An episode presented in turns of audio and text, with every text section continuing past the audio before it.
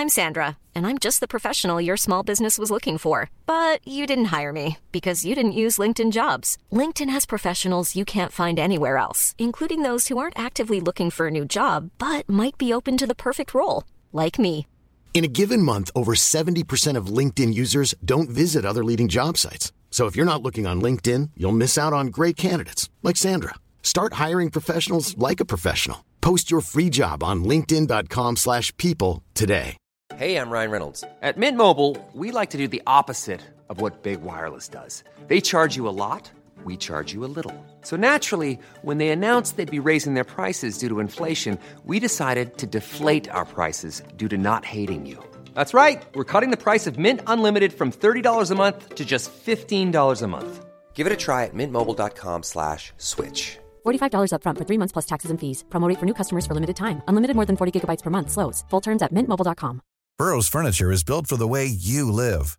From ensuring easy assembly and disassembly to honoring highly requested new colors for their award-winning seating, they always have their customers in mind. Their modular seating is made out of durable materials to last and grow with you. And with Burrow, you always get fast, free shipping.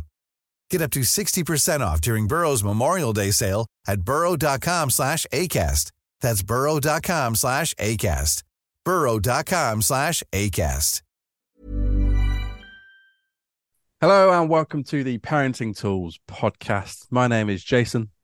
Uh, my name is Jordan. This is the podcast where we celebrate the, the wins and we laugh through the challenges of parenting. So tired of you. Sweet, I'm so tired of you treating me this way. and then I'm So, George, t- tell me what's been happening. Oh, so fresh one, this one. Straight in. So, from what I hear from older parents, trapping your children's fingers in a door is like a rite of passage. It's going to happen at some point. and uh, it happened to us yesterday with our son, who's three and a half. We were at um, my in laws and we just heard the screams. Uh, he trapped his fingers in a cupboard door. Well, it's a full on door. It was a, a wardrobe upstairs, not a cupboard door. It's a wardrobe door. Um, but it's kind of like one of those wardrobes that's built into the wall. So it's a full on house door. He got his fingers trapped and, uh, yeah, it, the, the screaming and the crying was, Oh, it was, oh, bless him. I felt so sorry for him. He was crying for such a long time and his fingers are, well, it's, it's only one finger. It's quite purple. His nail is obviously black. Um, I suppose the only win was, is that it was his nana that did it, that was with him. So it wasn't, uh, it wasn't me or my wife. So we don't carry that guilt, but yeah, it wasn't nice. So, uh, that was, yeah, not good. it's horrible when they hurt themselves, isn't it? Like today, Mm. again, this is fresh, fresh, Fresh. fresh, fresh, I think I already texted you about it um, just before we came to record the podcast. Bedtime routine. We have a little dance before bed, and uh, my daughter decided to jump off her bed. It's not it's not high, but it was still high enough for her to, to jump headfirst into my knee, Oof. and it left a mark. And On your knee? uh, oh, her cheek. Uh, honestly, I was so devastated. And what rubbed it in, what made it so much worse, is that when she went to jump again off her bed, which was she was fine to, um, she went, "Daddy, you stand over there. I don't want you to hurt me again." It's like you better not tell anyone that. It sounds like I'm knee you in the you in the head. I don't want you to hurt me again. I feel felt horrible. Um, and my Yeah. wife was like told my daughter just to go give me a cuddle because I think I felt more devastated than she did. yeah. well, you do, don't you? You definitely feel Horrible. worse than they do. So yeah, there- well, we're, we're off to a flying start this week then between the both of us. Have you got Oh. any? Uh, have you got any parenting wins from the weekend? Parenting wins. Do you know what? I, I don't I don't think I do. There's there's one thing that happened. I don't this is a win. This is just a really funny story. Well, I thought it was funny. Um, so this week I had to take Monday and Tuesday off work because my daughter was ill, and uh, something new. Uh, the the isolation window. Oh, not. Is this? Is this like a COVID related thing? Eh, no, it, it, the incubation period or something like that. Whatever, whenever your child catches a bug or like a little bit of a nasty thing going around, doctors and nurseries and schools will tell you, like, incubate them for 48 hours. Don't don't bring them to school. Don't bring them to nursery. And most of the time, you can't do that because you've got to go to work. and so as soon as they're better, off they go. Um, but we thought we'd be good citizens and keep our daughter at home for the incubation period. I had to take some time off work to do that. Um, and the first day was actually quite nice. She just slept all day. We cuddled on the sofa. The the next day she was back to normal, and it was lovely but exhausting. Um, but on the way home uh, from when we, we went shopping, on the way home, she went. Um, she was looking outside. There was like some bugs on the window, um, and she was like, "Oh, Daddy, I- I've I've got a bug in my tummy." Oh, what have you eaten? Like, no, darling, you haven't you haven't got a bug. We we call it a bug. It just just means you're a little bit poorly. Oh, she's there Oh. thinking for like two days that she's got like actual infestation inside of her. there's there's something living inside of her tummy. oh, that's wonderful. Jason, on today's episode, we've got a uh, a legitimate expert. Yeah, uh, he actually knows what he's talking about. Someone, yeah, it makes a change. So this was a really insightful conversation, and I really quite enjoyed it. So on the podcast today, we've got Alistair Bryce Clegg, who's a wow, he's, an educationalist. I think he described himself as he's a an education consultant.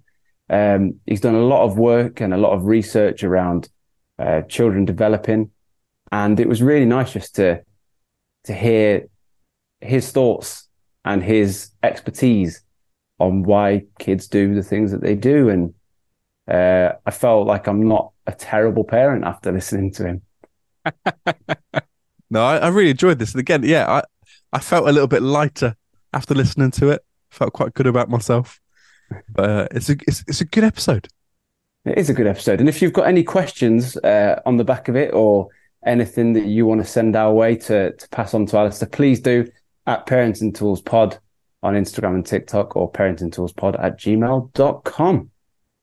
Amazing. So we uh, have a listen. Let's do it. So, welcome to the Parenting Tools podcast, Alistair. Alistair, thank you so much for joining us. It's an absolute pleasure. Glad to be here. A lot of um, my friends, when I told them that you were coming on, were really excited. Um, they've heard us talk about my first five years in the podcast, and they were really excited to have you on. They probably need to get out more. then again, if they're new parents, they're not getting out at all. So fair enough. if I can bring a little joy, I'll do my best. Oh, I'm sure you will do. So, Alistair, we always ask our guests, who are you and what have you got? what have I got? What have you got? what have I got? There- are so many answers to that question. So I am Alistair Bryce Clegg. I am on, obviously on a parent podcast. I'm going to tell you I'm the father of three now grown up boys uh, who are now 24, 21, and 19. And I have got a 35 year career in early childhood and early childhood education. So started my life as a reception class teacher and then worked my way through various schools in various areas, became a head teacher for 10 years, opened an early years unit in the northwest of England, and for the past 15 years have worked as an early years consultant, travelling fortunately all over the world, working with people who are working with children. So, working with children has been kind of my life and my career, and then I had three of my own just to test out the theory, really. And how did that go? Not so well. no, know, I love I love my children. They're great. I mean, I am really really good with other people's children. I think when it comes to your own children, it's always just slightly different because obviously they can push your buttons and they know exactly which buttons to push. And the relationship you have with your own children is very different to that you have with other people. So yeah, it's it is really interesting. I think as an educationalist, when you are looking at what you're asking other people's children to do or the policy that you put in place for other people's children, it's always good to reflect on that in terms of your own. So, yeah, it's been a really interesting and fun journey, and it doesn't stop. I kind of thought when they got bigger, that they would become independent and leave me alone. And what just happens is they get bigger, the problems get bigger, the requirements for finance get bigger, everything just gets bigger. So yeah, one day I'm hoping, you know, maybe. That's super. Oh, that's amazing. And I know Jordan mentioned it a little bit, but um, tell us a little bit about your podcast. So um, during lockdown, my very good friend Jenny and I uh, established a company called My First Five Years. So my first five years was born out of a, I suppose, a really familiar. Um, lockdown thing which was Jenny had a member of family who had a baby during lockdown couldn't see any of the family so therefore was sharing things on WhatsApp groups saying oh, isn't he cute? Look at him now, look at him now, which you do. And one of the videos she shared with Jenny, Jenny messaged back and said, Oh, he's really cute, but did you realize what he's doing there is this? And that actually links to this. That's a really pivotal moment. And the mum messaged back and said, Oh my goodness, I never would have known that. I just assumed he was just being cute. That's amazing. Uh, Tell me more. Can I send you videos all the time? So we had a conversation where we said if we could give parents even just a small amount of the kind of early childhood knowledge that we've got about child development, it would really help them to see parenting differently. Because a, uh, a lot of the things as a parent, you don't know that you don't know. Of course, you don't. And often we think about the big milestones because they're the things that stick in our head. They're the things that the books talk about. They're the things that all our friends talk about. And so, you know, you get that what we call comparanoia, where you're thinking, my child's not doing that yet, but that child is, or my child hasn't rolled over yet. I mean, I, my brother and I, he's two years older than me, we ended up having children very close together just by chance. 20 odd years ago, and my mum was really bad for saying, Oh, Gareth's eldest is doing this, and he's sitting up now, and I see yours isn't sitting up. And that was like my mum, who's supposed to love me, was kind of saying, Oh, see, David's doing these things. So that, and you do get it. And when we were in NCT group that we did uh, with our first one, again, this kind of eight of you, and you all have your babies quite close together, and all you do is all the time compare about, should my child be doing this? And when you look at the child development, the kind of science behind it. The idea that by three months, every child will have reached that milestone, and by two years, every child will have reached that milestone, doesn't back up in terms of science. And the other thing about milestones, which I could talk about for ages, is sometimes they're based on 25% of children, sometimes they're based on 50% of children, and sometimes 75% of children. And sometimes the milestone in one country is different from the milestone in another country. But if somebody said to you, 75% of children are doing this by the time they're this age and your child isn't, you might feel a bit like, should there be? But if somebody said, oh, do you know what, a quarter of children still aren't doing that by this age, it's exactly the same Yeah. statistic, just framed in a slightly different way. You'd be like, oh, if a quarter of children aren't doing it, what am I worried about? So, my first five years podcast was born out of the My First Five Years app, which you can download from the App Store, which is this idea that we want to try and give parents as much child development information as we can. We know that parents are time poor, so we try and do it in a way that's really succinct and it's really laser focused on where your child is in their development. So we don't do ages and stages. We don't talk about at six months you should be doing this. We basically say, tell us where your child is right now.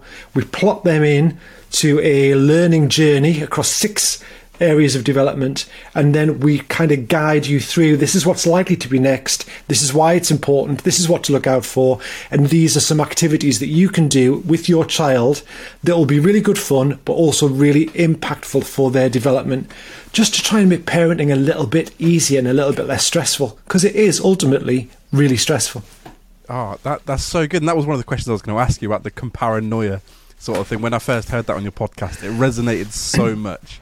Um, my my daughter was born kind of three months early, and like so we were obsessed with milestones and has she caught up? Is she doing all these sort of stuff? And she's she's two, nearly three now. We've kind of chilled out quite a lot on that. However, when you've got a newborn, or especially those first like couple years, it's so like all all consuming of comparing my child to another child, and I suppose in a way, some of it's like some of it can be helpful because you're you're using it like for us, we were using it to kind of go, oh, she's actually all right. Let's just chill out a little bit. So comparison wasn't necessarily always bad, but it's when you're constantly comparing other kids and all that. I think also- each other. and that comparison against milestones is good if your child's achieving. Hmm. And things like f- talking, for example, can occur between anything from about 10, 11 months right up to two years. So there's a big gap between when some children start to talk and when some do. And we, our first child, talked at about 11 months uh, like intelligible talk. And we and lots of other people would describe that as him being an early talker. And really, there's no such thing as an early talker. It was about he talked at this stage of development. Like, you know, one of my children walked at 11 months, another one of my children didn't walk until they were 16 months, but they can both walk now and they can both run and they can both play football.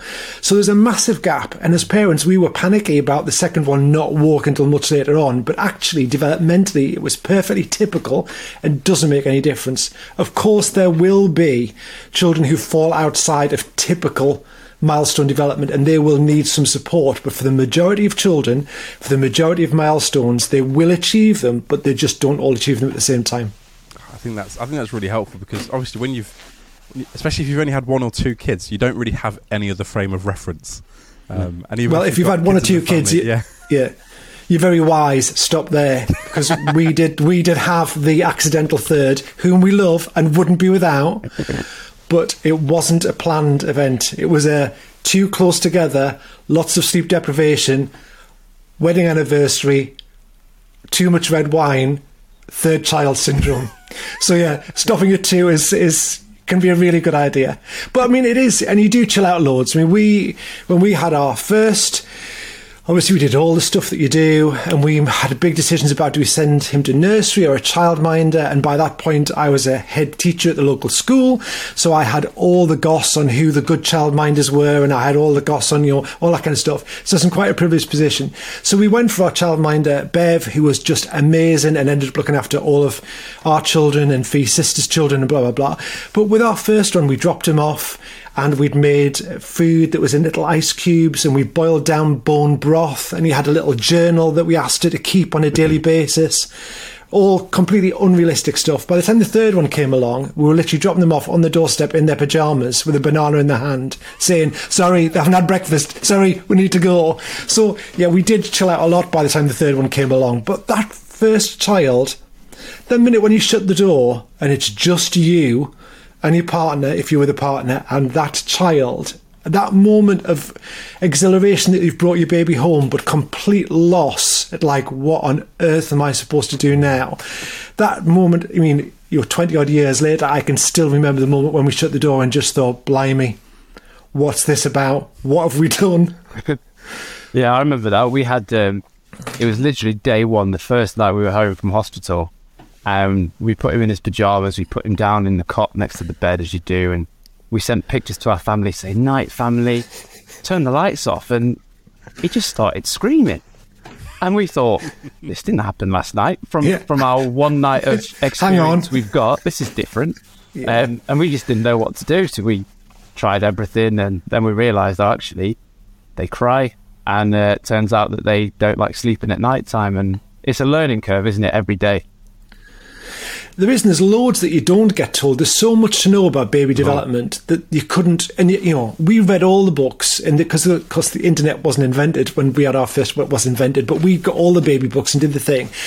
But even that thing about the fact that children, there's no such thing as a child that sleeps through the night. They don't exist, and we know that as adults, we don't. None of us sleep through the night peacefully. We have periods of wakefulness and periods of sleep. But also, children are pre programmed biologically not to sleep. So, children who don't have lots of long, wakeful, noisy periods are the unusual children. But yet, the pressure on parents is the thing people ask you all the time is are they sleeping through yet? The most annoying question ever that's asked. And also, are they a good baby? And by good baby, they mean do they sleep through the night? And actually, equating good with sleep is really bad because biologically your child is not programmed to sleep through the night and often it can be until they're four or five years old.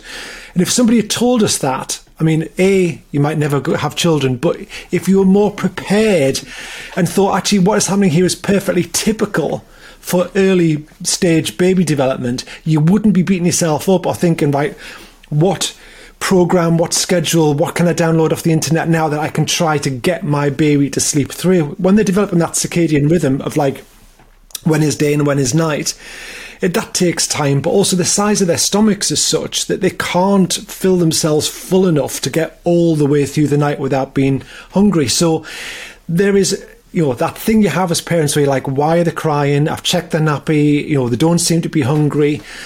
Your children, as they're developing physically and cognitively, their brain is going through stages. Often they're called regressions, but usually they're progressions. It's where a child's brain's developing, or they're physically, their body's developing, their bones are growing, their muscles and their tendons are developing. That will affect their sleep, and therefore they have more wakeful periods and more kind of ansty periods. But again, as a parent, if you thought, well, actually, I know I'm knackered and I know they're awake again, but this scientifically is often a sign of development. I might feel a little easier with that rather than thinking I'm just getting this wrong. Why is my sleep routine not working? Yeah. And again, Yeah. we think we've got them in a routine, and then there's no such thing as a routine. So many times we said, no, we've got them in a routine. It lasts for like two days, and then you're out of the routine into the next one. So again, if you didn't expect to get your baby into a routine, then you wouldn't beat yourself up so much about the fact that they're not in a routine. Yeah. And that's one thing I really like about your podcast is um yeah, one thing I love about the podcast is that you kind of give people the listener that knowledge of this is why that happens. And I remember it's almost like you're feeding patience with that information. I remember listening to the one where you talked about discipline and, and tantrums and it was kind of like this is why that is happening rather than this is what you do to fix it. So when the next tantrum Yeah. happened, I was a lot calmer because I knew the reason why. Um, one thing that I want to pick up at, Esther, is that you use the term realistic parenting. And I've mentioned this on our podcast before, which I absolutely love. Are you all right just to explain a little bit about what you mean by realistic parenting? So I think, yeah, the there are so many types of parents that you can aspire to be, and I noticed that even on the NCT website they put a list with definitions of the different sorts of parents that you can have, and sometimes when you look into or if you follow on TikTok or Instagram a particular parenting trend. What I find that's really bizarre is people can be quite vicious about that's not an example of gentle parenting because a gentle parent would never do this, and parents are beating each other up around what's being a gentle parent and what isn't. And actually, being a gentle parent, for example, is more about you than it is your child. It's about your style of parenting, so what you aspire to be as a parent. And sometimes the idea that you will, as a human being, be able to fit into that box and adhere to all the mantras of that particular sort of parent is just humanly unrealistic. So when we talk about realistic parenting, what we mean by that is some days you will be amazing. You will be thinking, I am God's gift to parents. That's why I was put on this earth. Go, let us have 16 more babies because I am really good at this.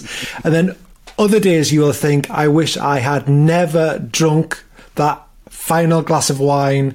Uh, why did we ever do this? My life is miserable. I'm tired. I've got no money in the bank. Nothing seems to be working with my child. They're literally playing me on an hourly basis. And so, realistic parenting is about saying we are human beings, and therefore, if you aspire to be the best parent you can be, that's brilliant. But you will have crappy days when you lose your temper with your child. And not that I'm advocating that you are losing your temper with your children all the time. But again, there's really interesting scientific research around the fact that if you never uh, lost your temper or had a fallout or a disagreement with your child and everything was perfect, there'd be a whole raft of skills that your child would never develop because you need to have that emotional dysregulation and then emotional regulation. You need to coach children through that. You need to be able to say, I'm really sorry I raised my voice, or I'm really sorry I snapped. Daddy's just really tired, and sometimes when I get tired, I'm not very good at you know saying the things I should say. But I'm sorry, and I'll try better. Because what you're doing then is coaching your children through that. But they learn a huge amount more from having that experience, and then the coaching around the resolution of that experience than they would if they never had that experience at all.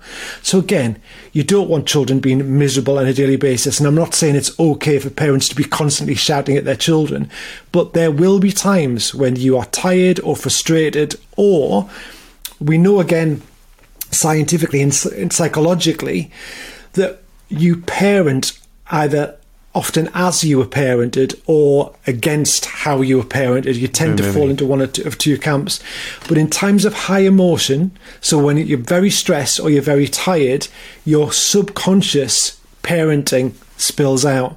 So sometimes you will say and do things that you wouldn't do usually because you're emotionally dysregulated. And so therefore you're kind of clicking into subconscious parenting and acknowledging that that happens to everybody and it's not necessarily a bad thing as long as you recognize it and then do something about it is a really positive way of not beating yourself up if you There's never been a faster or easier way to start your weight loss journey than with PlushCare. PlushCare accepts most insurance plans and gives you online access to board-certified physicians who can prescribe FDA-approved weight loss medications like Wegovy and Zepbound for those who qualify. Take charge of your health and speak with a board-certified physician about a weight loss plan that's right for you. Get started today at plushcare.com slash weight loss. That's plushcare.com slash weight loss. plushcare.com slash weight loss. Hey, it's Paige DeSorbo from Giggly Squad. High quality fashion without the price tag. Say hello to Quince. I'm snagging high-end essentials like cozy cashmere sweaters, sleek leather jackets, fine jewelry, and so much more. With Quince being 50 to 80% less than similar brands. And they partner with factories that prioritize safe, ethical, and responsible manufacturing. I love that. Luxury quality within reach. Go to quince.com slash style to get free shipping and 365 day returns on your next order. Quince.com slash style. can't be a perfect parent on a daily basis because nobody is. No matter what Instagram tells you, nobody is. That is so helpful. I remember listening to that again on your podcast, and just the revelation kind of just hits you of, oh, just just uh, our expectations of ourselves can be so high, can't they? And I think often we are our own worst critics, and that for me, especially as a dad, when I make a mistake, I, I beat myself up so much. But actually, just having those You do. adjusted expectations, there's, there's so much more breathing room.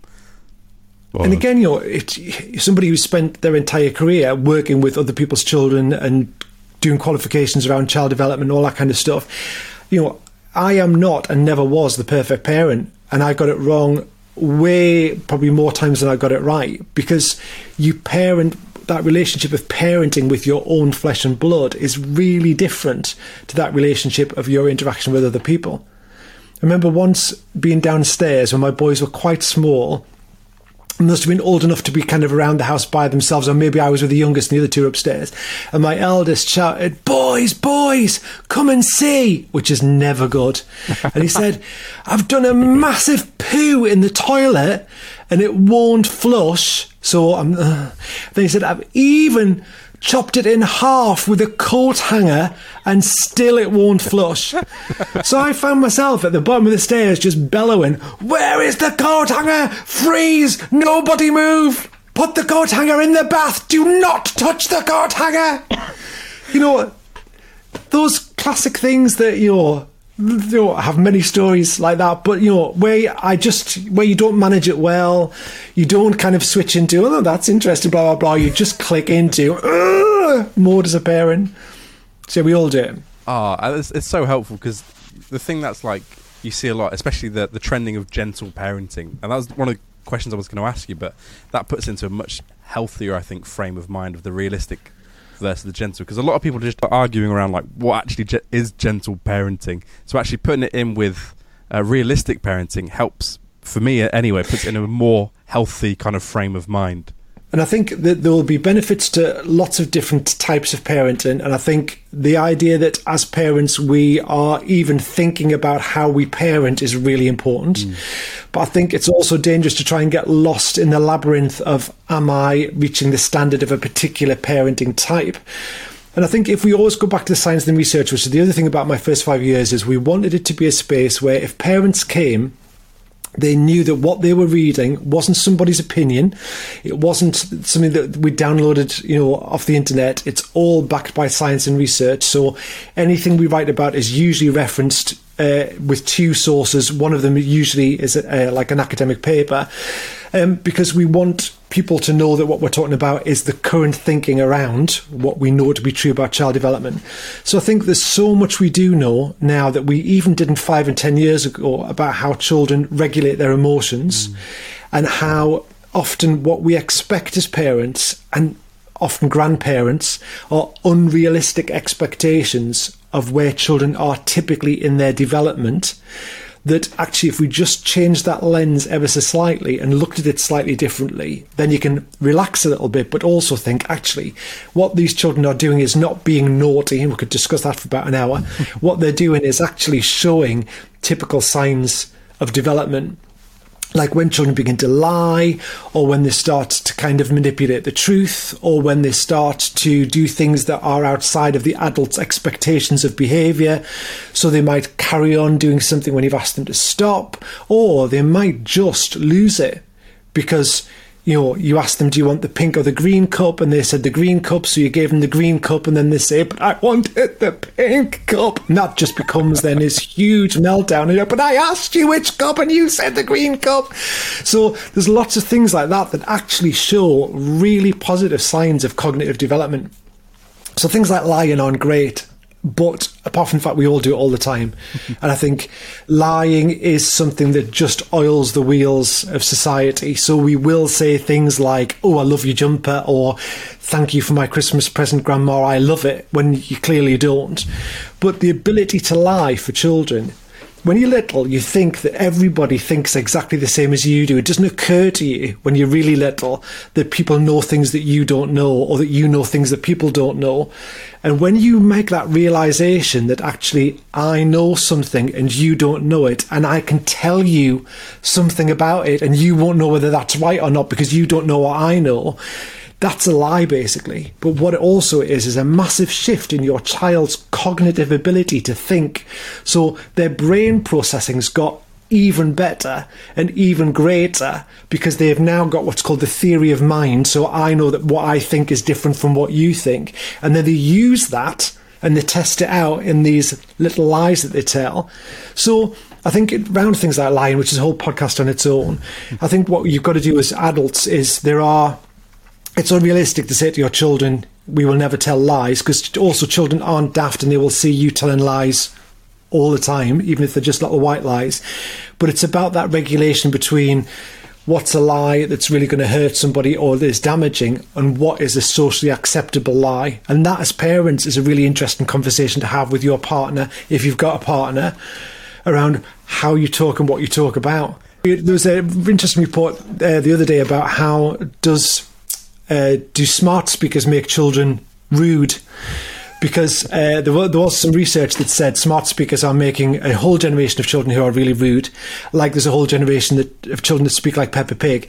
Uh, but the thing with a smart speaker is when you say to a smart speaker, whatever, play Harry Styles, you don't say, please play Harry Styles on the smart speaker. Thank you very much, Alexa, or whoever your smart speaker is. And the smart speaker does exactly what you ask it to do. So children who are beginning to learn language acquisition and structure of language will hear you say, Alexa, what's the weather? And Alexa answers. And so they will say, Daddy, get me a drink. And then you're like, uh, pardon, where's your manners? But actually, it's just that they are like little sponges and they're just hearing the language that we use, the way that we use it. It's why little children will swear because they hear it's in the ether, it becomes part of what they say.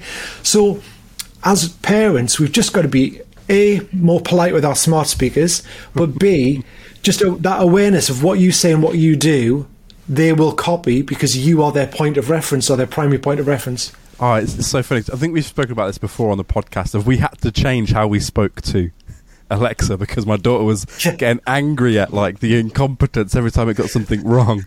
Uh, but even as you were just saying that, it was about like we we noticed, and probably me and my wife didn't really even talk about this or recognize it. But as you've been speaking, it's kind of just clicked. The moment that we realized that my daughter could begin to lie. We saw that as a step of like, oh, she's getting more intelligent now. We took it more as a positive thing but we started framing it in the when we were talking to her about it of instead of saying are you lying it was more are you pretending rather than are you lying and i think it was just something subconsciously for me and my wife of going we don't want to kind of bring the negative side out of this because this seems like a positive development um, and so we've kind. I mean, she knows what it is now because we talked about it, but it's more of that. For us, we're trying to not put her off from developing that part of her brain. I know she'd be fine anyway, but it was just for us, just subconsciously trying not to make it negative. And also, we know that uh, to actively manipulate, so to try and emotionally manipulate another human being is quite an advanced skill. So, children who are just beginning to experiment with the concept of truth or the fact the theory of mind bit about I can say something that I know that you don't know. What they're very unlikely to be doing is actively trying to manipulate you emotionally. They're just practicing with this new skill that they've learned. So sometimes we give our children greater credibility for actually being way more manipulative than they actually are. All they're doing is just rehearsing and practicing, rehearsing and practicing because it's something new and something that they can do. So sometimes as parents, and we all do it, you frame what your children do, and especially the, the stuff that you find more negative, you frame that in a particular way because you feel it more emotionally as a parent. But actually, there's often very little malice in the things that children do. It's mm. just about rehearsal. Yeah, Yeah. and I think that's that's what we tried to recognize that we didn't think that she was being malicious in what she was doing, but it was the Yeah. it comes into the the values thing, doesn't it? Of how you, where are we now defining values? Much earlier than I thought, to be honest. I don't think we'd happen to be thinking about this now when she's two, uh, but it's just oh, it's just so fascinating. Well, it is. It's like when they can smear lipstick all over their face or whatever and have it in their hand, and you'll say, Who did that to you? And they'll go, It wasn't me. I didn't do it. Or who drew on the wall? It was. And what they're not, it's, it's about their cognitive process. They're not at the stage of development where they can say, I know that I did that. I know there are consequences for doing that. So I'm going to lie and say I didn't do it. They're not that advanced yet. This is just about the early stages of emotional response, cognitive response. And yeah, it's again, when it's somebody else's child, you stand back and you watch it and go, oh, that's fascinating because look, you can see that and you can see that. When it's your own child, you're like, well, why are you lying to me? I can see it's in your hand. You, you did it.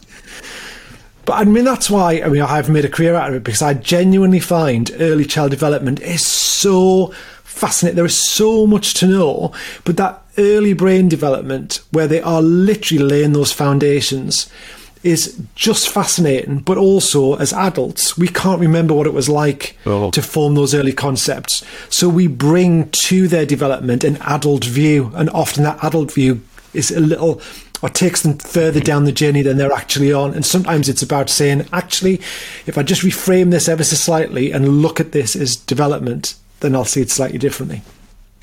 Yeah, that's awesome. Um, Alistair, one thing that we do when we have guests on and experts like yourself, we get a bit selfish and we just ask questions about the things that we want to know at the minute. Um, Fair enough. So one thing that I've noticed, so I've got two children. I've got a one and a half year old and a three and a half year old. So they're both toddlers, but both very different stages of toddlers.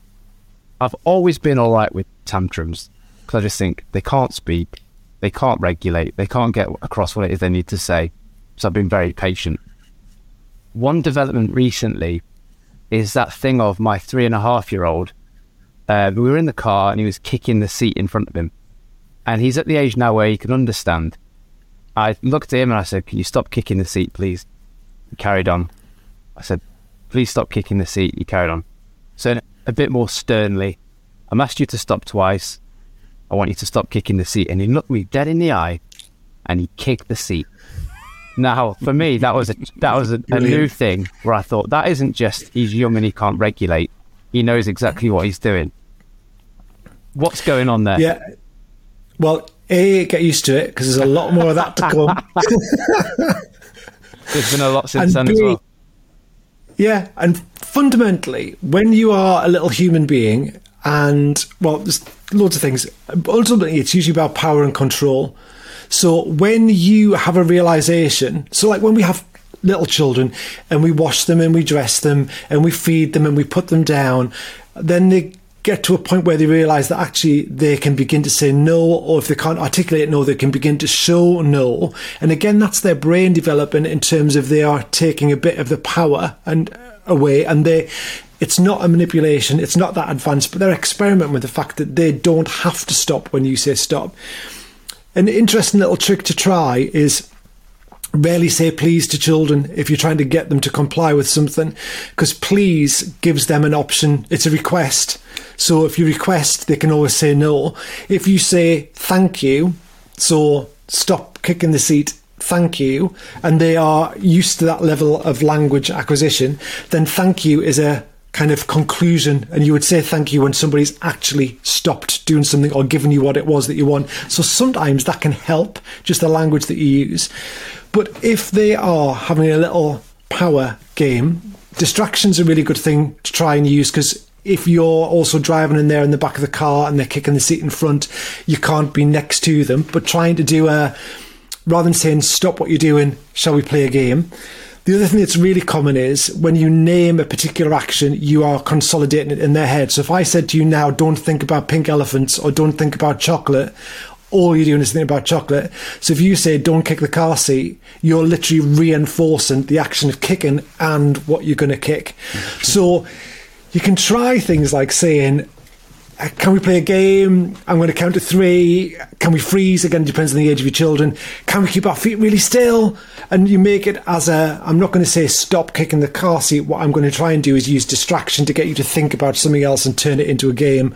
So I think it's accepting that when they get to this stage of testing and they are testing out that kind of power balance. When you say stop, they will keep pushing it and they'll keep pushing it and they'll keep pushing it because that's what their brain and their cognitive development is telling them to do. Rarely, and I think this is where sometimes parenting tips into you either get very cross or, and then what you, if you are then, and we've all done it, but if you're then literally, and I'm not saying you did, but if you turn around saying, right, stop, if you don't stop kicking that car seat, then it all escalates. You're showing emotional dysregulation. So you're kind of showing them that when you don't get your way, what you do is escalate your emotion. You're raising your voice. And also, what that can do, even with your own children, is bringing a sense of kind of intimidation and fear. So you're then starting to get your parental control by making your children, to some degree, a little bit frightened of what might happen next, which can be a loud voice. It doesn't have to be anything other than that. So thinking about the fact that where they are in their development, it's not likely they're not going to say, do you know what? Now you've said it, I've reflected on my poor behaviour and I'm going to stop kicking that seat. Thanks for your heads up.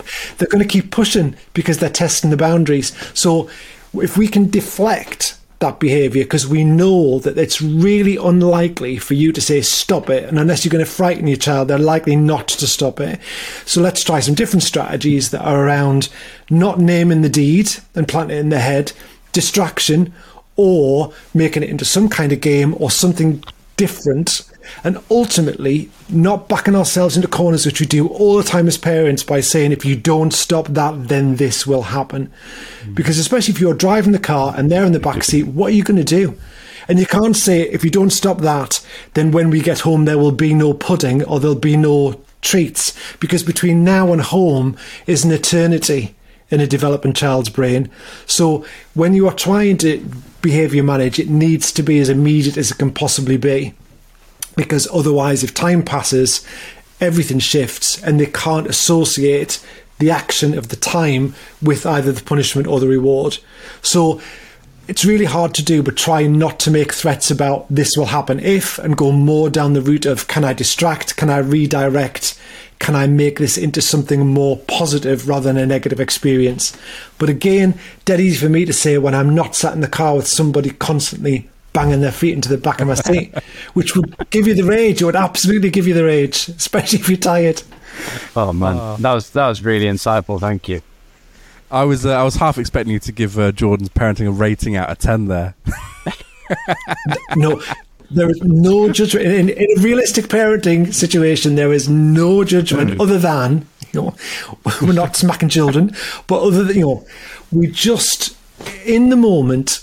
It's that's why it's really hard sometimes to give parenting advice to other parents because in that moment there are so many other elements that will be part of what makes up that experience. Plus, there is the subconscious child and parent that exists within you that pops out even when you're not expecting it. It's really hard to be able to say this is what you should have done in that moment. Right. But the fact you can give more general advice around if this is where your child is in their development, then this is unlikely to work, but these kind of things might. then it just means that next time, if you can, you can employ some of those strategies. But if you can't, for whatever reason, and it all goes wrong again, it's not the end of the world. Oh, that's amazing. Alistair, we could actually chat for hours. There's so many different topics that we could dive into. Um, and even just, as Jordan said, bring all my own issues into the table. Um, but just for our listeners, how can people um, follow you first, my first five years? How can people find all that content? So, the My First Five Years podcast, you can find wherever you get your podcasts from. Uh, My First Five Years has got its own website, which is myfirstfiveyears.com.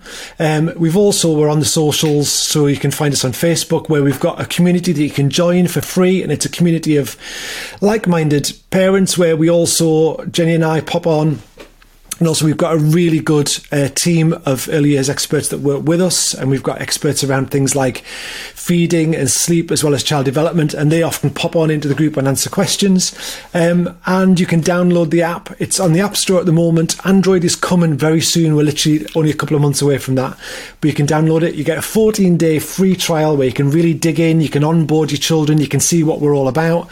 Um, so yeah, there's plenty of information out there and you can have a look, read some blogs that we've written, articles, anything we can do to support you. And if people want to get in touch, then they can email high five at miffy.com, M F F Y, my first five years, that's right, dot com. And uh, if we can help you, we'll get back to you. Oh, amazing. Alice, that's been so helpful. Thank you so much for coming on the podcast. I've genuinely like, Oh, feel a little bit lighter and less judgmental of my own parenting. Good. No, that's uh, amazing. Thank you, Alistair. Thank you for all that you, you're doing on the podcast and to Jenny as well. Uh, really do appreciate you coming on. Thank you so much. Ah, Jordan, that was that was good, wasn't it? Uh, yeah, I enjoyed that. Really insightful. Yeah, I think I've uh, got a lot to ponder. There's a lot, lot of wisdom there, and I think I'd love to. I'd love to have him back on and like dive into some of those topics a little bit more. Yeah. Yeah. What I really like about Alistair and, and Jenny, and said this as well, is that they just kind of explain the reasoning. And I know that he kind of offers a few tips there, but, you know, he said before that he's a, a dad of three boys himself. Like, he doesn't say, if you do this, it will work, Mm. you know, or try this and that will work. He kind of offers, you know, this is a different way that you can frame it. This is the reason why. But a big part of why we called this podcast Parenting Tools was because you hear like top tips, top tools. None, none of it works. and it's, Yeah. you've just got to like be patient and try something else. And you've got to be patient. If that doesn't work, try something else. And that's what I really like about my first five years is that they take the pressure off. It's like, just be realistic about your expectations and try something else if that doesn't work. And I, I really like that. It was really easy for me just to like every time he was speaking, just to visualize situations that I've been in and go, oh, okay, that's why my daughter's just not listening to me. Or when I told her to stop doing that, she just kept doing it. like I, I now understand. That's that's helpful. I'll uh, I'll check in with you next week see if it's actually worked. Yeah, the bit about don't kick the seat, like all they're going to focus on is kick kick in the seat. Yeah, I wonder. It's just human nature, isn't it? Yep, completely. Jace, I want to uh, I want to bring up the hair saga again. Oh, the hair saga. The hair There's- there's- saga is growing like hair itself. There's got, there's got to be a word for something going on this long, longer than a saga. What's what's that? a debacle. The hair debacle. I don't know. I don't know what the word is, but we've had a message on Instagram from Jane who said, I was exactly the same. So this isn't just a piece of extension. No, My my gran gave my mum a wig to put in the cot with me. It didn't work. So my mind immediately thinks, and it must be the case that her grandma gave her one of her own wigs Oh, uh, to give, to give to, to Jane when she was in the cop. is this is this a common thing? This is not a common thing. I'm saying that without any knowledge, but it's a very safe assumption that it is not a common thing. Like pre-mass like manufacturing of teddy bears. Yeah. Give us your wig, Rita. Vera's walking around with a cold head, but there's a child asleep in bed. if uh, if you're not the only one with a wig in your cot, please do let us know. We would love to hear your tales. You can contact us at Parenting Tools Pod on TikTok and Instagram. Yeah, and we often ask for your parenting uh, woes and your stories. What, why not get in touch with your parenting wins? Let us know. Oh, yeah, that's good. Yeah, let us know what's worked for you recently. Have some positive vibes going. Yeah, positive vibes. I I immediately felt old as soon as I said vibes. I, imme- immediately felt older when I said posy. So Ah, amazing. Thank you so much for listening. And uh, we will see you again, hear you again, be in your ears again next week.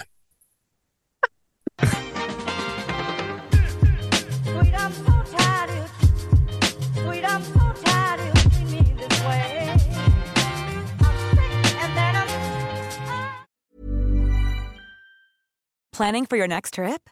Elevate your travel style with Quince. Quince has all the jet setting essentials you'll want for your next getaway, like European linen, premium luggage options, buttery soft Italian leather bags, and so much more. And is all priced at 50 to 80% less than similar brands. Plus, Quince only works with factories that use safe and ethical manufacturing practices. Pack your bags with high-quality essentials you'll be wearing for vacations to come with Quince. Go to quince.com slash pack for free shipping and 365-day returns. Imagine the softest sheets you've ever felt. Now imagine them getting even softer over time. That's what you'll feel with Boll and Branch's organic cotton sheets. In a recent customer survey, 96% replied that Boll and Branch sheets get softer with every wash. Start getting your best night's sleep in these sheets that get softer and softer for years to come. Try their sheets with a 30-night guarantee. Plus, get 15% off your first order at bollandbranch.com. Code BUTTERY. Exclusions apply. See site for details. Hi, I'm Daniel, founder of Pretty Litter. Cats and cat owners deserve better than any old fashioned litter. That's why I teamed up with scientists and veterinarians to create Pretty Litter. Its innovative crystal formula has superior odor control and weighs up to 80% less than clay litter. Pretty Litter even monitors health by changing colors to help detect early signs of potential illness. It's the world's smartest kitty litter. Go to prettylitter.com and use code ACAST for 20% off your first order and a free cat toy. Terms and conditions apply. See site for details.